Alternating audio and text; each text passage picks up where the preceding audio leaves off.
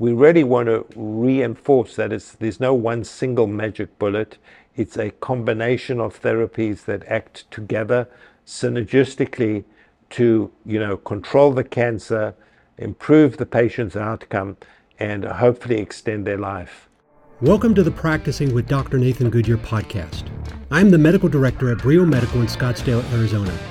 I am both a conventionally trained and licensed medical doctor as well as a licensed medical homeopathic doctor.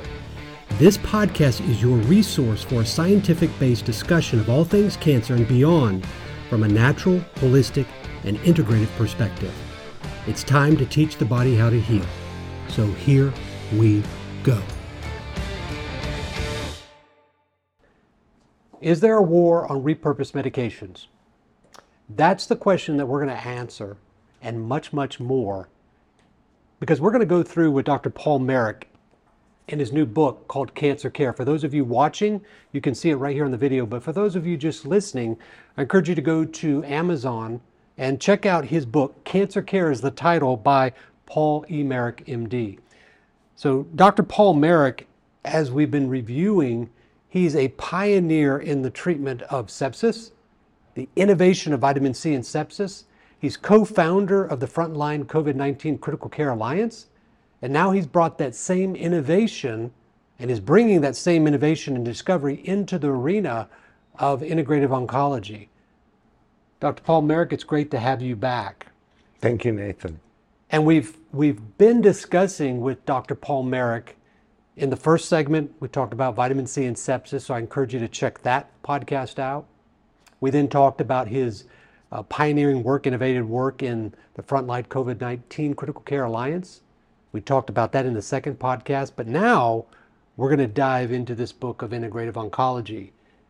And I imagine there's a story there, as there's been a story to your journey up to this point. How and why did you th- say, I need to write a book about integrative oncology? Now, you are a critical care specialist, but your expertise was in sepsis. That's where a lot of your work was. How did you get into this idea? Yeah, so that's a good question. And it wasn't really a planned journey. Like many journeys, you takes you on un, uncharted twists. So, uh, you know, I have spent most of my career collating data, analyzing data, synthesizing data, and putting it together. So, although I don't act, although I'm not an active oncologist, I, I, I really have the experience over 30 years of collating uh, information. And obviously, we have an interest in repurposed drugs, uh, you know, across the spectrum. So it was really by accident that I, I, I got interested in this topic. I was um, listening to Jane McLelland's interview. Uh, she, she, she wrote a book on starving cancer. She was a patient with stage four cervical cancer in whom the oncologist told her there was no hope, and she she, she was unwilling to accept that um, that course. So she self-treated herself 20 years ago with repurposed drugs, and so it got me thinking because you know we have an interest in repurposed drugs. Um, and so I started looking at the literature and I was amazed. I was absolutely amazed at what I found because there is overwhelming data. Now, when I mean overwhelming data, there's overwhelming data on the role of repurposed drugs to treat cancer. Um, so this is not data which is hidden in some obscure corner of the medical literature. This is in, you know, Medline indexed peer reviewed medical journals. And so the book you refer to has over a thousand references to peer reviewed journals. So this literature is out there, it's just hidden. And probably is hidden by design because um, the, this, the medical establishment does not want you to know that repurposed drugs uh, and metabolic therapy can be highly effective as an adjunct in controlling cancer. And so that's how I became interested. And the more I read about this topic, the more fascinating it became and the more obsessed I became in trying to understand the topic. Uh, so that's how it happened. So, although I'm not an oncologist. What I do do and what I've been doing for 30 years is analyzing data, synthesizing data, collating data, and putting it together. And so I have no vested interest, unlike most many oncologists who have a particular vested interest in one particular therapy or another. I have no conflict of interest, so I can I can talk the pure science. I can review the science because there is an old adage: if you a hammer, the world looks like a nail.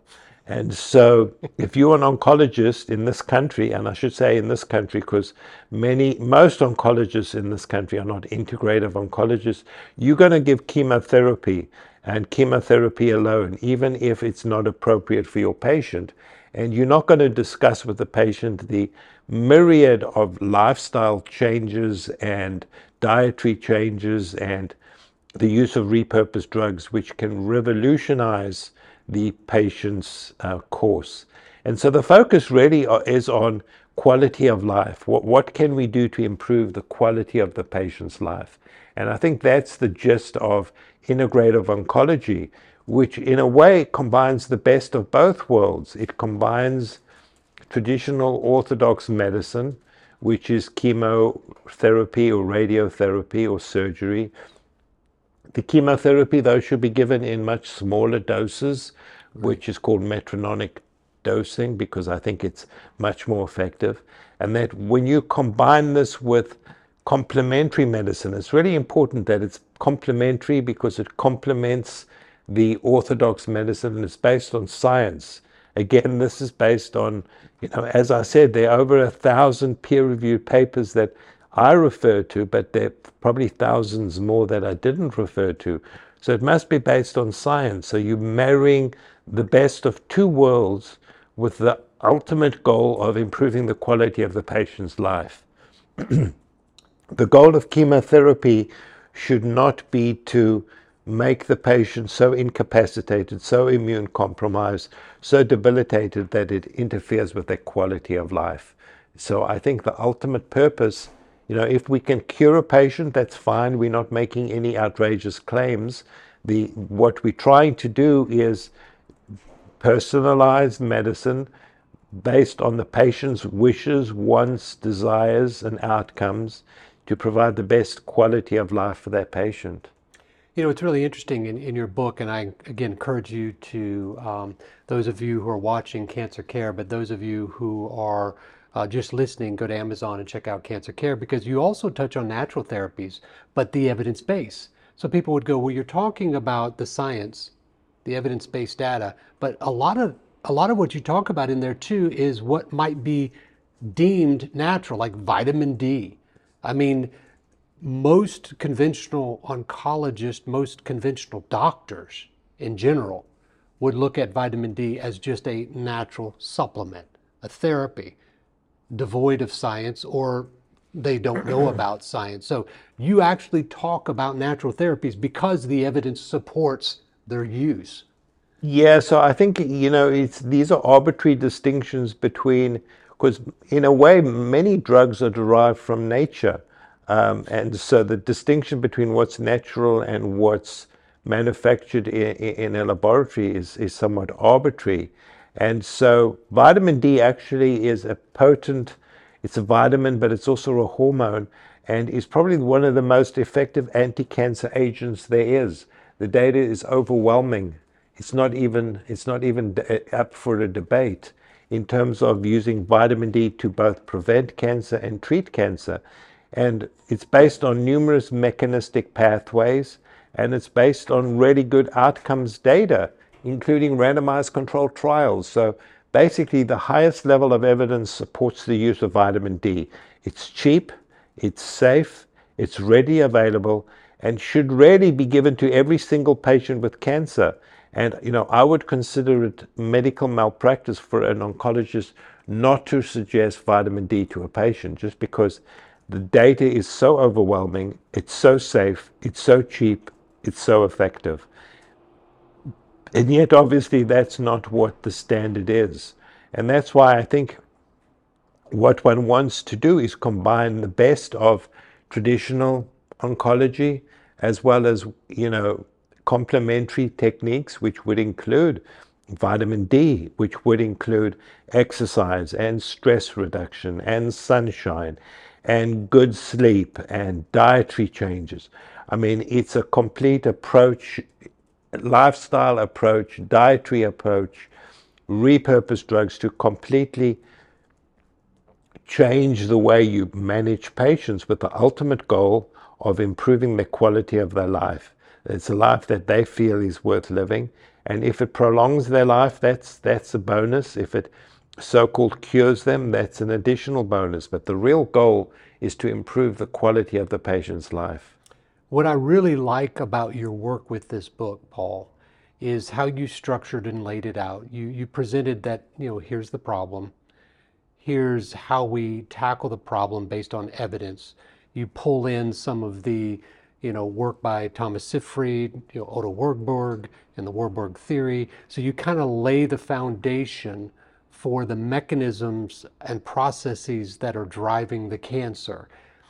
And beyond that, you then said, here's the evidence, not just of what this therapy applies, whether that be vitamin D, you touch on vitamin C, you touch on repurposed medications, which we'll touch on several in a second. But you then talked about the specific mechanisms. So, not just the broad kind of hallmarks of cancer, that were first described in 2000, updated 2011. Many have updated uh, other mechanisms, but you dive in to the specific cell signaling. So it's like going back to that paper that you just sent me yesterday, that vitamin D and P53, where vitamin D in those where P53 is expressed, because they were using a cohort, they were carving out from the original study where they found no benefit, but then they found, well, if there's a subset of patients, and P53, by the way, it's a it's a tumor suppressor gene. It's a mutation where it gets turned off in cancer, and estimates are somewhere between 50 and 70 percent of cancer patients or cancer types have this expression. So when they found that, they found that the vitamin D had a much bigger impact. But th- those cancer types, you have to conclude that didn't have that P53, vitamin D wasn't going to have an impact. So the point here is that vitamin D is being shown to actually be not just an evidence based therapy, but it was showing to be a very specific pinpoint target. Yeah. So what I did in, in, in, in, in the monograph is to look at the basic science to see if we could see what the mechanistic pathways were by which the nutraceutical or natural compound or repurposed drug worked. And then there are a whole host of biochemical pathways through which they could work, um, you know, including, you know, promoting cell death, which is apoptosis, you know, causing cell cycle arrest, so the cells stop immortalizing and, and dying, you know, effects on the tumor microenvironment because the tumor grows in this environment which self sustains it, looking at angiogenesis, which is new blood formation. So there are multiple pathways through which these drugs work. And it just so happens, unlike conventional chemotherapy, which really acts on rapidly dividing cells to kill them, and that's their singular mode of action, almost all in fact, all the repurposed drugs have multiple modes of action interfering through multiple different pathways, including the cancer stem cell. So, you know, we haven't really spoken about the cancer stem cell, which is just so important. Oncologists don't want to talk about the cancer stem cell because they don't have a real good answer for treating the cancer stem cell, so they act as if it doesn't exist. But the cancer stem cell is, as the name implies, it's the stem cell which gives rise to the cancer. Unfortunately, chemo and radiation therapy actually promotes the growth of the stem cell rather than killing the stem cell. So what chemotherapy does, it's like a tree. It's pruning the tree, but you're leaving the roots untouched. And it's those roots which then continue to grow and propagate. And so almost all of the repurposed drugs, uh, in some fashion, kill or destroy or inhibit the stem cell. So it is truly astonishing that while standard chemotherapy acts really through one defined pathway, which is usually preventing replication of rapidly dividing cells. Almost all of the repurposed drugs or nutraceuticals or botanicals act via different multiple pathways, including inhibiting the stem cell. Well, you have a quote here from your book. Um, quote, remarkably, unlike conventional chemotherapeutic drugs that mostly act via single cellular biological pathway, almost all the repurposed drugs nutraceuticals used as adjunctive treatments for cancer have multiple modes of action. And that's a quote from your book. So basically, what you said with full dose chemo, what you're doing is you're coming in there, like you said, it's the hammer and it sees everything with a nail. It is just one thing and one thing only. Now, it definitely destroys that nail, it hammers it in, but it hammers everything else in the process. What I say, uh, say to patients is going to war on cancer is going to war on the body. In essence, cancer is a abnormal form of the body. So when you go to war on it, you are de facto going on to war on the body, and you see that in the impact on the immune system. You're talking about how it it promotes and aggravates the cancer stem cells. It destroys the immune system. That part and parcel is what's going on there. But what you're touching on here is a much broader scheme, which you touch on in your book, is that these impacts from these repurposed therapeutics, they're, they are a ripple through the process of cancer. So it's not just one thing. So talking about you know one drug, metformin, which is a, a diabetic medication, it ripples through the hallmarks of cancer, the mechanisms of cancer, the cell signaling of cancer, the immune. It's even an immuno um, uh, immunotherapy within the tumor microenvironment. But what you touched on, it also has an impact on the cancer stem cells. So when patients are taking these repurposed therapies that you document here, and there's many more to come, I'm sure. As you said, this is a living and breathing document. These therapies are going to ripple through every aspect of what's driving the cancer for the people that choose to use these.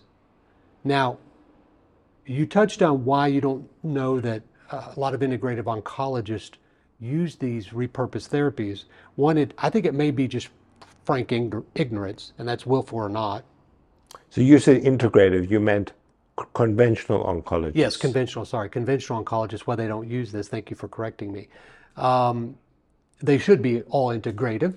Yeah, so it's actually something that I discovered, which I, I was not an expert on oncology. Now I've been reading a lot of uh, stuff on oncology and educating myself.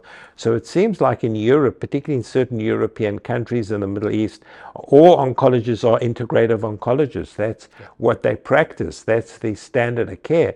And in fact, if you are hospitalized in a in an oncology ward in a European country, you will receive standard therapy as well as integrative care, which can include, you know, Tai Chi, it can include sunshine therapy, it can include mistletoe, you know, the whole spectrum of integrative oncology, which is basically the best of two worlds combined. Whereas unfortunately in the US, it seems to be very fractionated. You have traditional oncologists who give chemo. That's all they do. Right. And you can't even speak to them about diet because, according to them, diet has absolutely no role, exercise has no role, stress reduction has no role. It's just giving chemotherapy. Whereas there are, fortunately, a group of integrative oncologists who, you know, have seen the light, you know. Yeah. Dr. Goodyear, for example, who are prepared to take, you know, take the best of both worlds, which makes so, so much sense. You know, there's all this information, there are multiple treatment strategies. Why don't you choose those that are effective and safe? But at the same time, it's really important to guard against what I would call alternative practices. So these are practices that are devoid of any scientific basis. Mm-hmm. And unfortunately, many patients with cancer are desperate. They're going to be seeking miracle cures. And so they can be exploited for financial gain by scrupulous practitioners who are using techniques that really are not based in science. So it's very important to distinguish what we would call, you know, alternative from complementary or supplementary medicine. Because we were talking this morning about, you talked about three kind of categories conventional oncology, complementary, and then alternative. And you were talking about the three kind of categories there, and they are quite different. Yeah, so sometimes people, which is really, I think, done by design, combine complementary and alternative medicine together. They call it CAM, and I think that's that's an enormous error, and maybe it's by design to dilute out the benefits of complementary medicine because. Right. Alternative medicine and complementary medicine or supplementary are completely different. The one is science based, the other one is religion based. It's based on you know people's religious beliefs or other forms of voodoo, which has have little place in science. Right. Yeah. So, and that's why I love the the title cancer care because it's not implying a category. It's just saying cancer care, and then you say here's the science that you can provide in your cancer yeah. care. And I love that because everybody wants to compartmentalize everything. You know, well, well, what's your category? Yeah. Well, and so we were going to call it the cancer cure, but then we realized, you know what, we're not providing a cure, mm-hmm. we're providing a direction, we're providing a path that patients and hopefully healthcare providers can can embark on to realize there are multiple different paths you can follow to improve a patient's health. Yeah, because and I think you've seen this, one of the things is when we treat patients, we have a huge impact on them and their families. But when you empower other physicians, which is what you're doing through this book, you're, you're teaching and empowering patients, but you're also going to be teaching and empowering doctors. And when you do this, now your work is becoming exponential, Paul. Now it's going to become, instead of treating nine patients, seeing nine patients get better instead of the 18 in the beds going back to the, the COVID days, now it's going to be exponentiating that because you, doctors are going to be jumping on board. So now instead of one doctor seeing nine patients improve, you're going to have 10 doctors seeing nine patients improve. So nine becomes 90, now 100.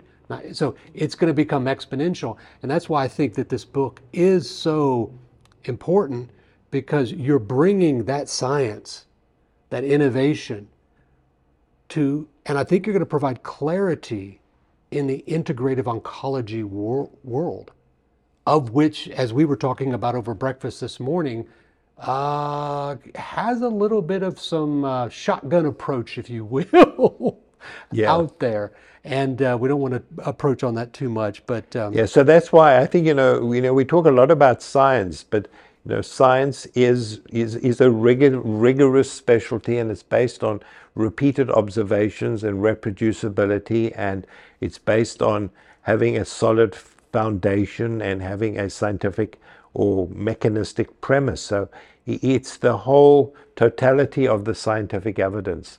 And so I looked at the mechanistic pathways, but then that in itself is not sufficient because you know, a nutraceutical or a pharmaceutical or but botanical may work in a petri dish or in a in a test tube or in an animal model, but what does it do in a patient? Because that's the real important thing.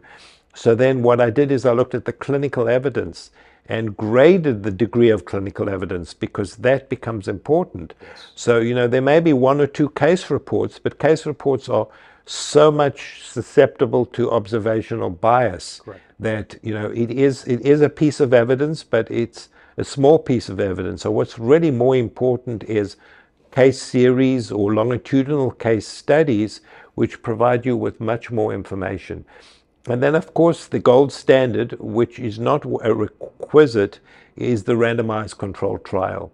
So, and surprisingly enough, there are randomized controlled trials with a fair number of these repurposed drugs and nutraceuticals that have proven their benefit.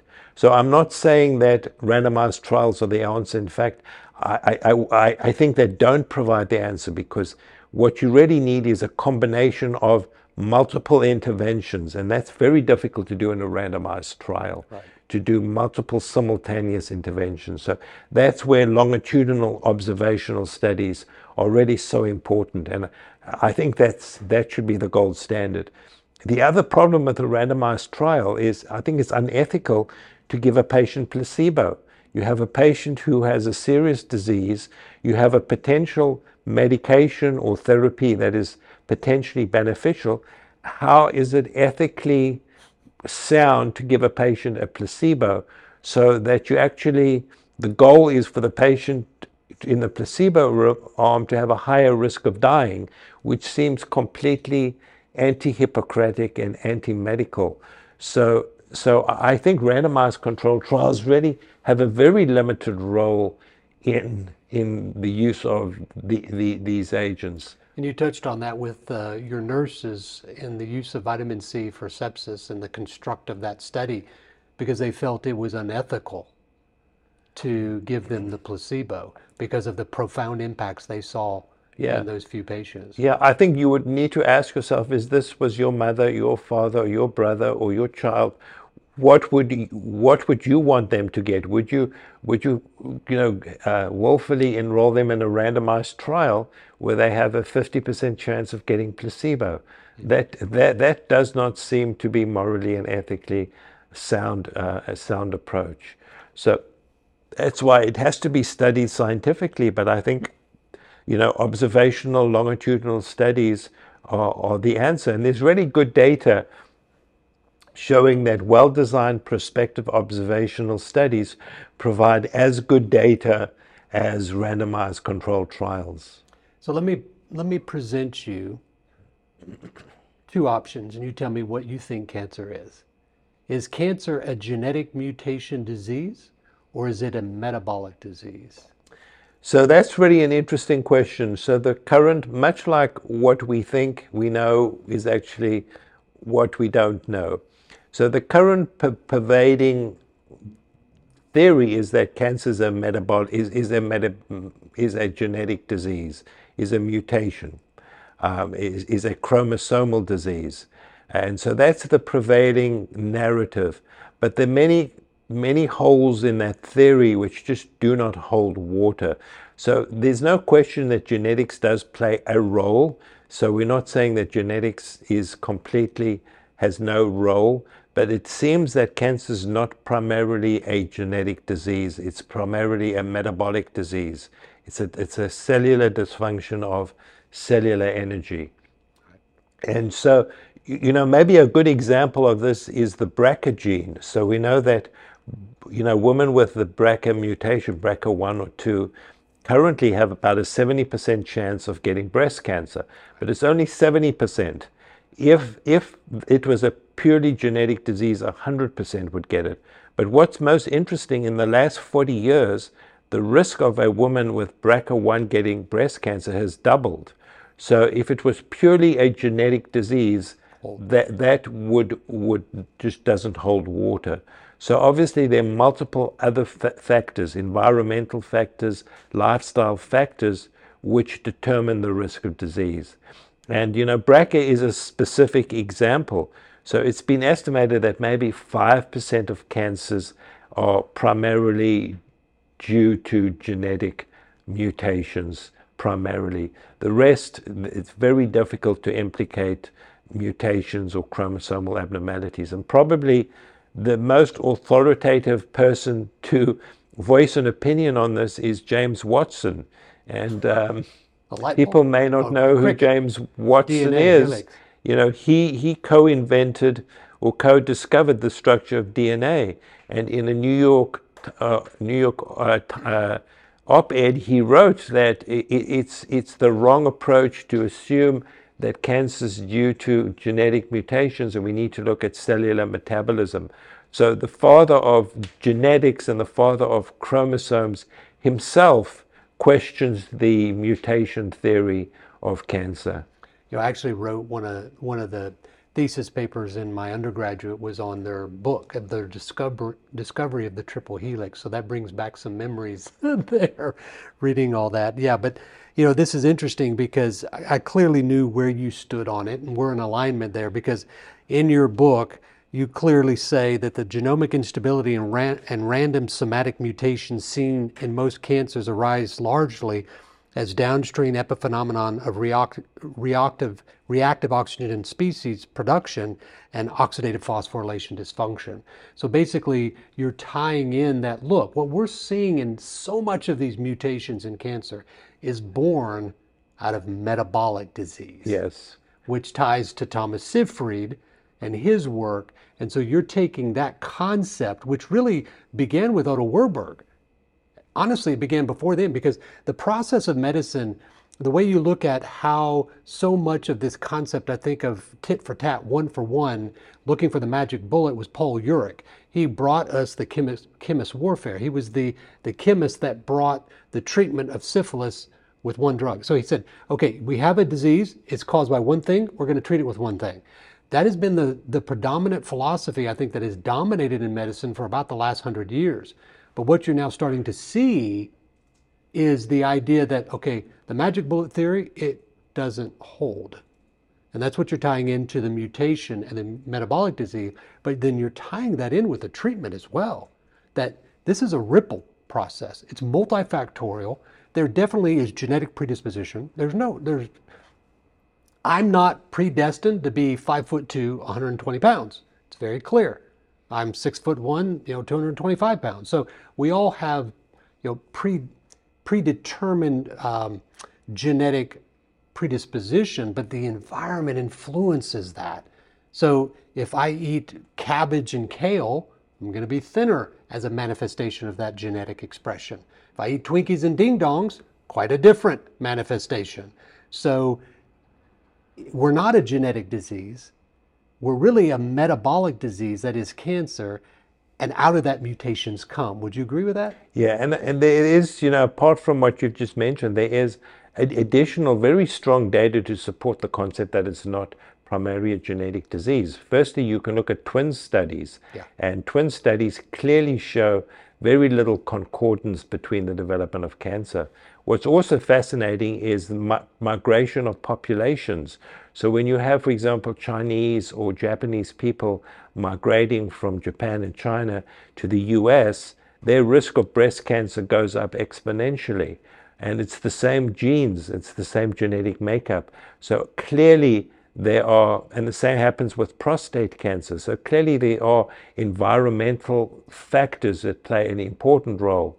So the genes provide the groundwork, but it's really the environment which determines the ultimate course that, that, that follows. So, when we focus on the environment, obviously we tend to focus on the environment outside, but we tend to v- focus on the environment that we're experiencing right here, right now. But I don't think, Paul, that that characterize really the exponential threat that we're seeing, because you know, are you? I know you're familiar with you know ep, uh, transgenerational inheritance of pathology. It's the it's the concept that what our parents are exposed to and the change of genetic expression actually can be inherited. Now there's there's debate and you know and discussion about how much and how long that process goes. But there are animal studies that show that chemotherapy given to one generation can actually have effects and peak about the fifth to sixth generation. So, do you think it amounts to not just our environment, but that which we were exposed when we were growing in our mother, that which our mother and father were exposed to, that which our parents, grandparents, and it's this exponential pile on that is really what is accelerating and what we're seeing today. Yeah, I think it's a very complicated issue. I think it's multi generational. And when we talk about environmental factors, I think it's environmental toxins, Yeah. you know, such as pollution and cigarette smoking and glyphosate. Like, Yeah, glyphosate. gly- glyphosate, what a word, uh, and DDT and all of these toxins. But it's also lifestyle changes. It's the diet. Yeah, I think dietary changes, lifestyle changes are just so important. I mean, it seems absurd to suggest that sleep patterns may affect your risk of cancer, but there's really good data on sleep deprivation and cancer. There's also good data on your circadian clock disalignment and getting cancer. So, for example, it's well known that night shift workers, particularly women, have a much higher risk of breast cancer um, just because of the dysynchronization of your circadian rhythm. There's good data that stress um, increases your risk of cancer. There's good data that absence of sunshine, you know, decreases your risk of cancer. There's good data that lack of exercise increases your risk of cancer. So these are multiple, when we talk about environmental factors, these are, you know, the exogenous environment as well as the particular patient's lifestyle, the endogenous um, factors that, that all interact and coalesce to determine your risk of cancer. And of course, there is a genetic background, but it seems to be less important than these other environmental factors. But these lifestyle factors, you touch on them. I mean, you touch on nutrition quite in detail in, in the book, talking about fasting, talking about ketogenic diet, and you're tying that into the metabolic disease concept. Um, these principles of lifestyle medicine, exercise, sleep, what you've talked about, these are something every patient with cancer can do in adjunct to any convention, any cancer treatments they're undergoing or as a prevention strategy. Because if you're preventing cancer through a healthy lifestyle, most likely you're preventing other chronic diseases of aging. And from a critical care specialist background, how is that true? Absolutely. I mean, I think they they linked. There's there's if you look at insulin resistance, you know, insulin resistance is associated with diabetes. It's associated with cardiovascular disease. It's associated with dementia and Alzheimer's disease. It's a very important cause of cancer. So there, there's a there's a fundamental um, link between lifestyle change, uh, health improvement, and multiple chronic diseases. So these are all chronic diseases that are all linked together. Yeah, and the, just this one here we're talking about is just one that has the name cancer. Yes. So, you know, so you you you basically tied. You talked about you know cancer is not a genetic disease at its foundation, but it's a metabolic disease and an adaptation really born out of an inhospitable environment, both outside and inside, and one that is really it's really generational. It's one that's just um, it's just piling on. You jumped into the lifestyle aspect of it, and I think that's one that, for me, it's so sad, Paul, that in the world of oncology, it's something so simple, but it can be something so impactful. Nutrition, if, if they just took sleep, nutrition, and exercise, what kind of dramatic results might we get beyond what, what we have now? Not to have accolades because of that impact, but to save lives. But it's not embraced by the conventional world. I don't understand it. Yes, I think the medical community is looking for a magic drug, a magic bullet that will clear, will you know kill cancer. Whereas it's actually the, the, the answer is there with these simple lifestyle interventions that are cheap and economical and safe and easy to do.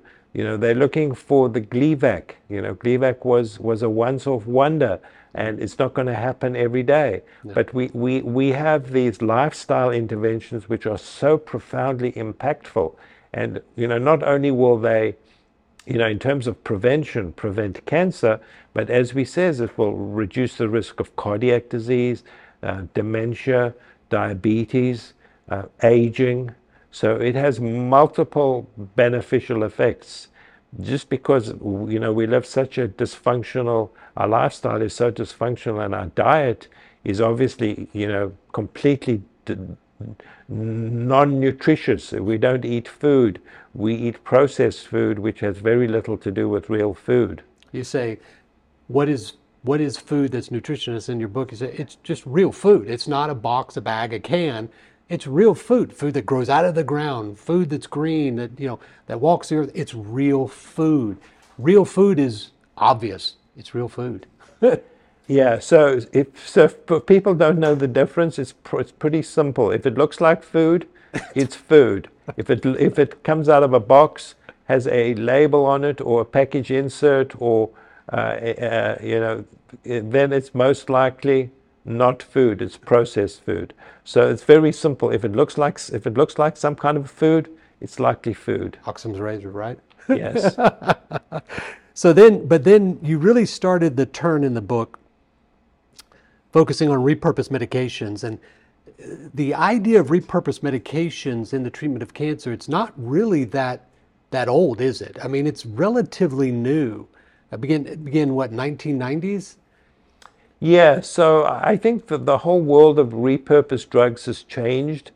Um, you know, we've been using re- so once you really define what repurposed drug is. So a repurposed drug is an FDA approved drug that's being used for an indication that's not in the specific labeling of the drug. So many drugs we use, 40 to 60% of drugs prescribed by physicians are used off label.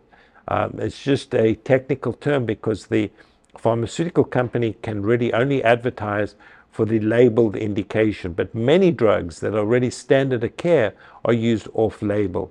So the use of off label drugs for many indications has been decades long, you know, particularly for cardiovascular disease. But it's more recent that the use of repurposed drugs for cancer has emerged as a viable option, and there's increasing research that's being done in this area. And I think it's really exciting because most of these drugs have a long history, and that means we know its safety record, we know its side effect profile.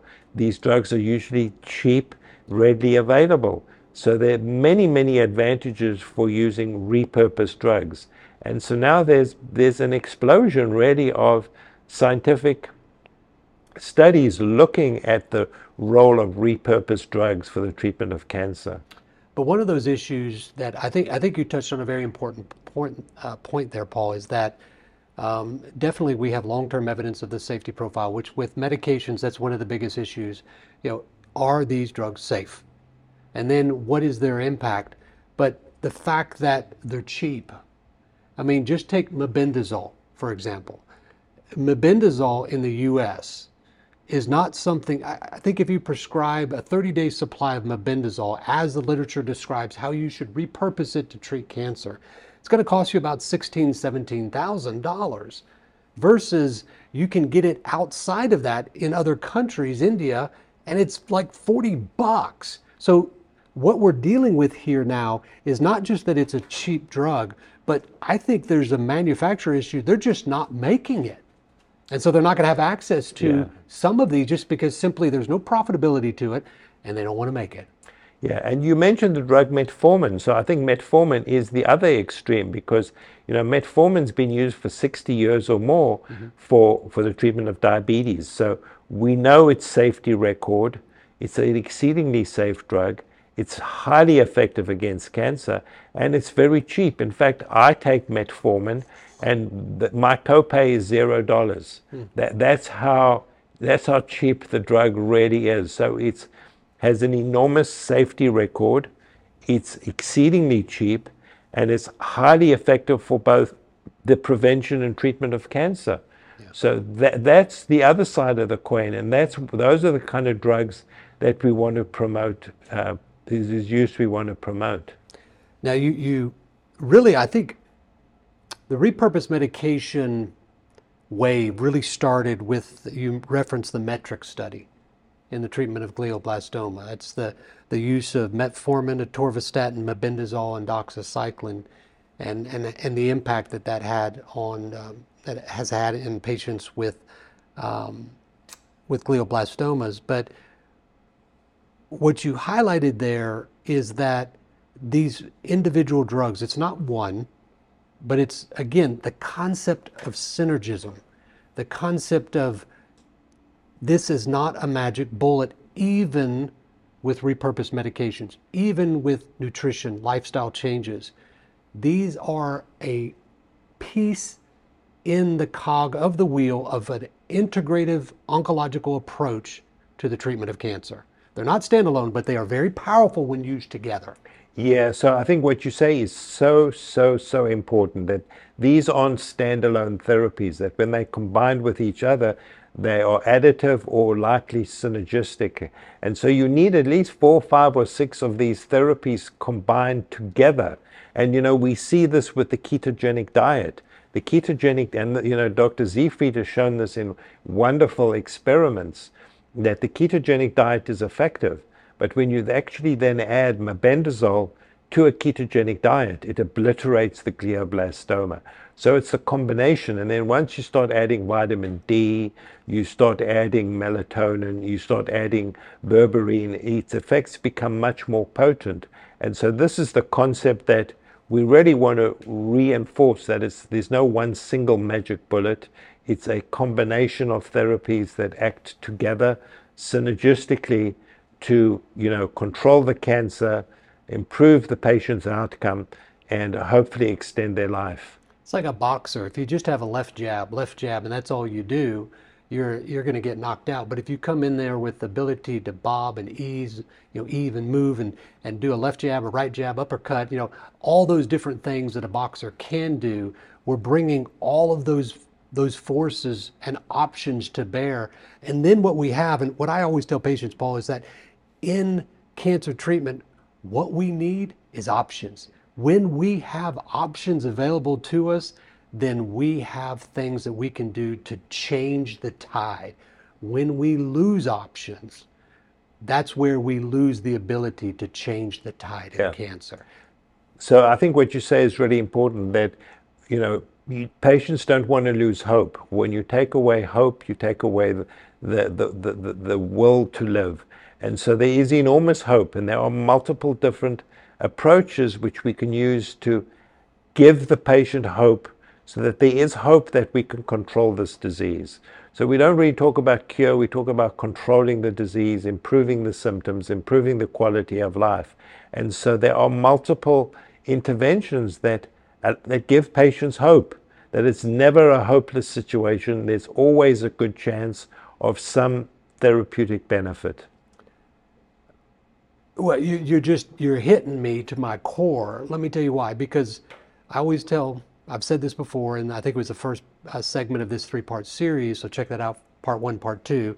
Um, that there are several principles that guide me: hope, heal, teach, serve, and it's to build a legacy for the patients. I tell them it's a legacy at a micro level, but a legacy on a macro level. Obviously, micro is a cellular level, macro is their body, but then generations to come. Because if I introduce a therapy that can impact their future generations, I'm not acceptable to that. Same way if I hurt their body while I'm trying to heal their body, I don't I don't buy that as a potential avenue as well. But hope is where it begins. So we actually just launched a hashtag hoping forward. And because I, tell patients, when patients come back to us, they go, why, why have I been healed whereas everybody else around me I don't see getting better? In fact, I'm seeing friends of mine die from cancer. And I said, well, you've been selected to actually provide hope in a world that is the world of cancer, that is driven by fear. So you've been selected to hope it forward. And so we didn't talk about this. You brought the hope into it. But so we, we actually developed these little stickers. We give them to patients because I tell them, you stick it everywhere you're going to see it multiple times. And it's going to remind you hope. Yeah. Hope. Because there's always hope. There is always, hope. And I think it's really important. It's such an important driving factor for patients to believe there is a chance of improvement, there is hope, and that they should um, do whatever they can because they need to empower themselves. It's really important. This is about self empowerment. And their families obviously also play a key role, is because they need the, the social and family support in driving that hope, in driving the interventions that can improve the outcome. I think that's a key point, Paul, because a lot of patients will come to our clinic and the family is kind of divided on is this the right approach, the integrative oncology approach? Is it not? But what you're doing in this book is you're just laying the evidence down and you're saying, look, it doesn't matter the name of the clinic, the doctor that's providing this care. If they are using metformin this way, this is the evidence that supports its use. And so you can be solid and in agreement as a family. Because let me tell you what, when a family is divided, it divides the patient, it hurts the patient. Yeah. And so you're providing the evidence here for everybody to go to to be able to say, okay, ah, is there evidence that um, you know melatonin can help in cancer treatment. Well, let me go check Dr. Paul Marik's book and let's see what that evidence shows. And then that can begin their rabbit hole journey down that. So, on that, let's talk on a few um, of the repurposed drugs, therapeutics that you highlight there. Because, of course, beyond the nutrition, everybody says, well, what pill can I take? Everybody, we're a culture and a society that is that embodied with taking a pill to fix something. And I think the most obvious, and we've talked about it several times, is is, is vitamin D. Yes. And you talked about you've uh, I think written an addendum uh, to the book that maybe that'll be 3.0, 4.0, 5.0. Uh, you'll you'll have a whole volume of cancer care driven by Paul Marik. but how the sun has such an impact on cancer, and then of course that vitamin D and P53 study, which I th- I don't even think that's been released yet. So, I mean, talk about vitamin D and the sun as it relates to cancer. Yeah, so vitamin D is really important, and there are certain epidemiological facts that have been known since the early 2000s. For example, as you go north or south from the equator, that your risk of cancer goes up because you're exposed to less UVB and you make less vitamin D. There's overwhelming data that if you're vitamin D deficient, increases your risk of cancer.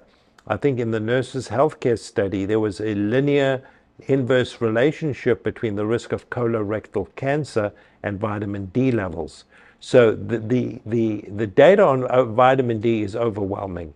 It, it, it's impossible to argue this fact. It's irrefutable evidence that vitamin D plays a major role in preventing cancer and the treatment. And there are numerous mechanistic pathways by which it's been shown to be effective. You know, most recently there was the paper looking at P53 and uh, vitamin D. I should add that many of the studies, as we've spoken before, were designed to fail. They were designed to fail because they used the wrong dose. And so a dose of 2,000 units of vitamin D a day is ridiculously small.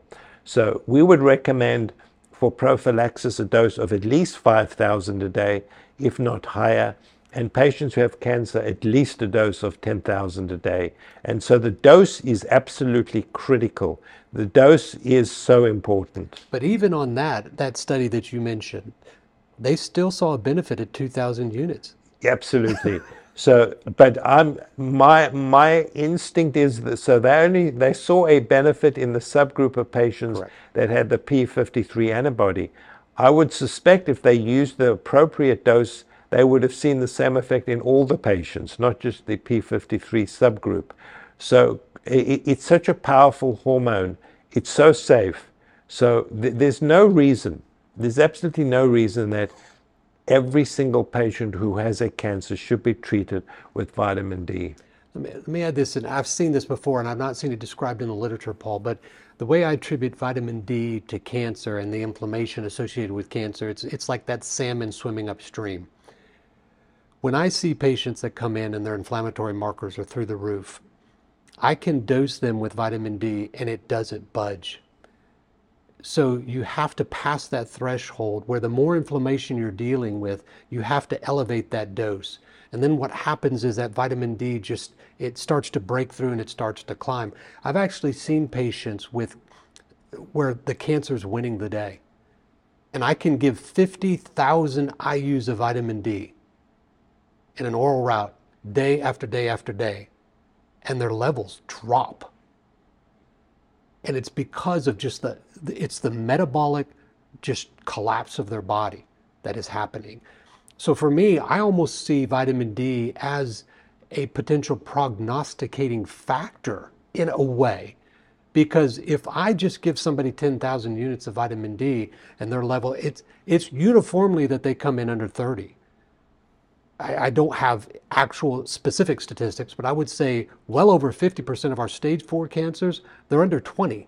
Yeah. And the literature supports that. Yeah, so what you say is absolutely true. Almost all, over 90% of patients who diagnosed with cancer have a vitamin D level below 20. And so you bring up the point of monitoring vitamin D level. I think it's absolutely yeah. critical that you really, if you have cancer, you want a vitamin D level close to 100. It's really important, no matter what the dose is. So monitoring the vitamin D is really important, and achieving a level of close to 100 is exceedingly safe. But you have to you have to titrate the dose according to the level. And as you're right, patients who have profound inflammation will have low vitamin D levels. It's like vitamin C. Yeah. If you if you have high oxidative stress, you're going to have low vitamin C levels. So if you're hyperinflamed, you're going to have low vitamin D levels. So you really need to check the vitamin D level. And this is a simple test. And it keeps coming back to these daggum vitamins. Vitamin C, vitamin D. so you're gonna you're gonna be pivoting from vitamins vitamin C and sepsis to vitamin D and cancer. You're gonna be following through vitamins and just changing changing the tide through the research as it relates to natural therapeutics. So, but you know we we've talked about vitamin D. Um, I think this one people might find interesting as a repurposed medication. We talked about metformin. We've touched a little bit on mebendazole. What about the little blue pill? Yeah. so it does seem outrageous that the little blue pill, which we're talking about Viagra, so these are phosphodiesterase inhibitors. So there is really good data. I mean, so this is very good data, mechanistic data, Yeah. and outcome data that the little blue pill, and it's really the class of phosphodiesterase inhibitors that are very effective. So people think that that phosphodiesterase inhibitors are used only for you know erectile dysfunction, but in fact they have other purposes. It's it's standard of care for patients with pulmonary hypertension. So there are other indications, and there is really good data in patients with cancer that it has um, very effective anti-cancer effects. It's been most noted in patients with prostate cancer, in which there's a r- dramatic uh, improvement in outcome, but again in many other cancers as well. So that's really helped being a little crew that's really helping them to get it up in several different ways, right? in the bedroom and in the anti-cancer way. so it's uh, I could see a new marketing campaign coming out of that one. So um, when you, when you look beyond uh, the medication there, The other one, you know, while you're talking about, which is interesting, is statins. So this the statin hoax is really important because most people statins actually atorvastatin is the most commonly prescribed drug in this country. number one, and right? It's prescribed for cardiac disease or atherosclerosis for which it doesn't work. So the most commonly prescribed drug is for hypercholesterolemia, and it has been shown universally that it actually has no benefit on cardiac disease. But paradoxically, atorvastatin and the lipid soluble statins are very effective for the treatment of cancer. So there you go. So here is a critical care expert now, really debunking the number one indication for a drug, but repurposing it for the number one, I would say, disease of high income countries. So, because you have a lot of different drugs, a lot, lot of different therapeutics whittled in here, and you, you even talk about procedures. But if you had to focus on, say, give me your top top five Yeah, so- repurposed drugs, what would you say? Yeah, so that's a really important question because obviously, you know, the ReDO group has looked at, you know, repurposed drugs for, for oncology. They list over you know, close to 300 different drugs and, and uh, nutraceuticals. And, and obviously, that's overwhelming. So I think if I went down the list, vitamin D is number one. I Wow. think melatonin is probably number two. Um, green tea, green tea extract would be maybe number three. Uh, metformin would be number four. Um, berberine maybe would be number five. So th- those are, are the are the top list. But you know, there are depending on patients' lifestyle and preferences. You know, there there are other options. You know, I, I'm glad you mentioned berberine because, and we'll start wrapping this up because berberine is something that when we were at, the FLCCC, you were diving into the science of berberine. But berberine's impact, everybody focuses on berberine in the you know glucose management aspect of it. But berberine has quite, just as you correctly dis- discover and, and, and announce here in this book, they ripple but berberine has an impact on the gut and the microbiome and so, can you elaborate a little bit on how that impacts the cancer fight? Yeah, so surprisingly, that manipulating the microbiome has an effect on cancer. And so th- there's really good data that you can reduce the risk of cancer recurrence by manipulating the microbiome. So the microbiome basically produces all kinds of chemical compounds which are released into the bloodstream and has have a systemic effect and so that it becomes important this is why it's it's a holistic approach to treatment of, of the patient it's you know the exercise it's the stress reduction it's the sleep it's manipulating the microbiome with with things such as fermented foods and probiotics that can you know, manipulate the microbiome. So these all interact, and surprisingly, um, berberine acts by modulating the, the, the, the, microbiome. And in fact, part of its main mode of action may be through manipulation of the microbiome. But then that manipulation of the microbiome has a systemic immune impact. And there's research showing that, you know, the gut microbiome, the population impacts chemotherapy, impacts radiation. So I mean, this this has impact far beyond just an herbal supplement and the gut microbiome. I think the future of what we're going to see in immunotherapy, if we want to classify and, and, and put something into a category, I think we're going to be seeing that the gut microbiome as a targeted immunotherapy, immunotherapeutic approach to cancer. I'm, I'm convinced of it. Yeah, uh, I, I think that, you know, as we said, just giving chemotherapy makes no sense. It should be a more holistic approach. And part of that is diet, and part of the diet is manipulating the microbiome. Yeah. Yeah, and I actually have a good friend down in in Mexico that we were talking about, you know, doing some actual work around that concept because there is a FDA approved fecal transplant for ulcerative colitis. It, it's approved. Uh, now, most insurances don't cover it, but it would be really interesting to start taking that concept to a systemic approach for the treatment of cancer. So, using a fecal transplant, and yes, that is exactly what it sounds to be. it is a transplant from a donor of, a, of feces, but it's it's because of the microbiome. But uh, let's touch on this one last thing because I really get would love to get your intake on it because from a sepsis world, your your original training is so so a lot of it's infectious disease that is driving a lot of that. Uh, not all of it, but a lot. There's beginning to be some things pop up in the literature talking about. Everybody talks about the tumor microenvironment, but they're talking about the tumor microbiome. So th- there's this area of medicine called multiomics, genomics, epigenomics, transcriptomics. I go on through and I say immuno, immunomodulomics and whatever omics, but there's actually a field of that study called microbiomics. And so this ties into that tumor microbiome because there's literature that's actually describing that within cancer and that tumor microenvironment, it has its own microbiome. And that in and of itself may be a part of the treatment resistance that can occur. So maybe with what we're doing through repurposed medications, maybe through what we're doing through the effects of the microbiome, maybe that's going to be impacting a microbiome we may not even know about. So yeah, I agree. I think the tumor microenvironment is such a fascinating concept that you can't just look at the cancer cells in isolation. They they live in this community which feeds them, yeah. and you know it's the the all these cells, the myelodepressor cells, the T regulatory cells, as well as the microbiome. So they live in an environment which feeds them.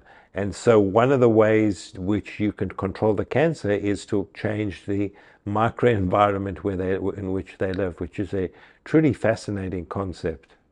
Well, that's the future. So, you know, wrapping up this this third segment, you know, what we've done, and I think what we've seen from your career, which I can't wait to see what that next aspect of your career brings, it's the same sticking to the data, the science, but innovating above that from vitamin C to sepsis to COVID and what you've done there in the innovation with the group, but you've provided the same principles founded in data, collaborate with physicians, innovate, and now you're bringing that to the world of integrative oncology, repurposed medication. So I can't wait, Dr. Paul Marik, to see what innovations you bring to integrative oncology because of this book. And I agree with you. I think this book is going to need to be revised, revised, and revised because I think you're going to continue to be that tip of the spear that's going to take that shotgun approach of integrative oncology, some of which is evidence based and some of which is not, and really hone the target of that to a very pinpoint position of what the evidence shows. And I think you're going to, just as you've done with each step, I think you're going to advance the world of integrative oncology. So I want to thank you personally. Um, it's been my pleasure to get to know you over the last couple of years, and I've truly been, you know, I'm truly admirer of your career and what you've said over and over and over again, the morality, the ethics of what you do. It says a lot, not about what you are as a physician, but it says a lot about the heart of who you are as a person. And I think that reflects the physician that you are. And that's why I'm so admired of you because you reflect, I think, both of those very well. So I can't wait to see what this brings for you. So if you're watching, this is a book that you must have Cancer Care on Amazon. If you're listening, just go to Amazon and look for Cancer Care, Dr. Paul Marik. And uh, it's also the subtitle is The Role of Repurposed Drugs and Metabolic Interventions in Treating Cancer. Uh, Dr. Paul Marik, where can they find you? What website? So they can find me on www.flccc.net, flccc.net, and uh, we actually have the book available as a free PDF download. So if you can't access it through Amazon, you can download the PDF from our website. And at our website, we have protocols and lots of educational material. And I think you've got a, a, kit, a Kindle coming soon, maybe? And we have a Kindle version, hopefully within the next few weeks. Yeah. So I definitely encourage you to check out all of those aspects because there's going to be a wealth of knowledge for you. So as I mentioned here, there was a part one, part two, as this is part three. So I encourage you to check out uh, those individual segments on the podcast, Practicing with Dr. Nathan Goodyear podcast. Of course, thank you for watching. And I encourage you to sign up for for updates of this and up, upcoming exciting content because what we want to do is we want to expand the arena and the world of integrative oncology through the science, but highlight how people are innovating in this world based on this science, just like what Dr. Paul Marik has done throughout now kind of three aspects of his career with this third one upcoming. Also, check me out at drgoodyear.com as well as dr.goodyear at Instagram and wherever I'm on social media. Check me out there. And of course, I'm medical director at brio-medical.com. So, Dr. Paul Marik, pleasure. Thank you, we'll Nathan. high five. It's been, a, it's been a pleasure and an honor. Thank you. That's right. Well, and I, I don't say this lightly, it's truly an honor and pre- pleasure to get to know you because I believe that uh, you are a pioneer. Thank you. It's, You bet. It's very kind of you. Thank it's, you. It's heartfelt and it is true.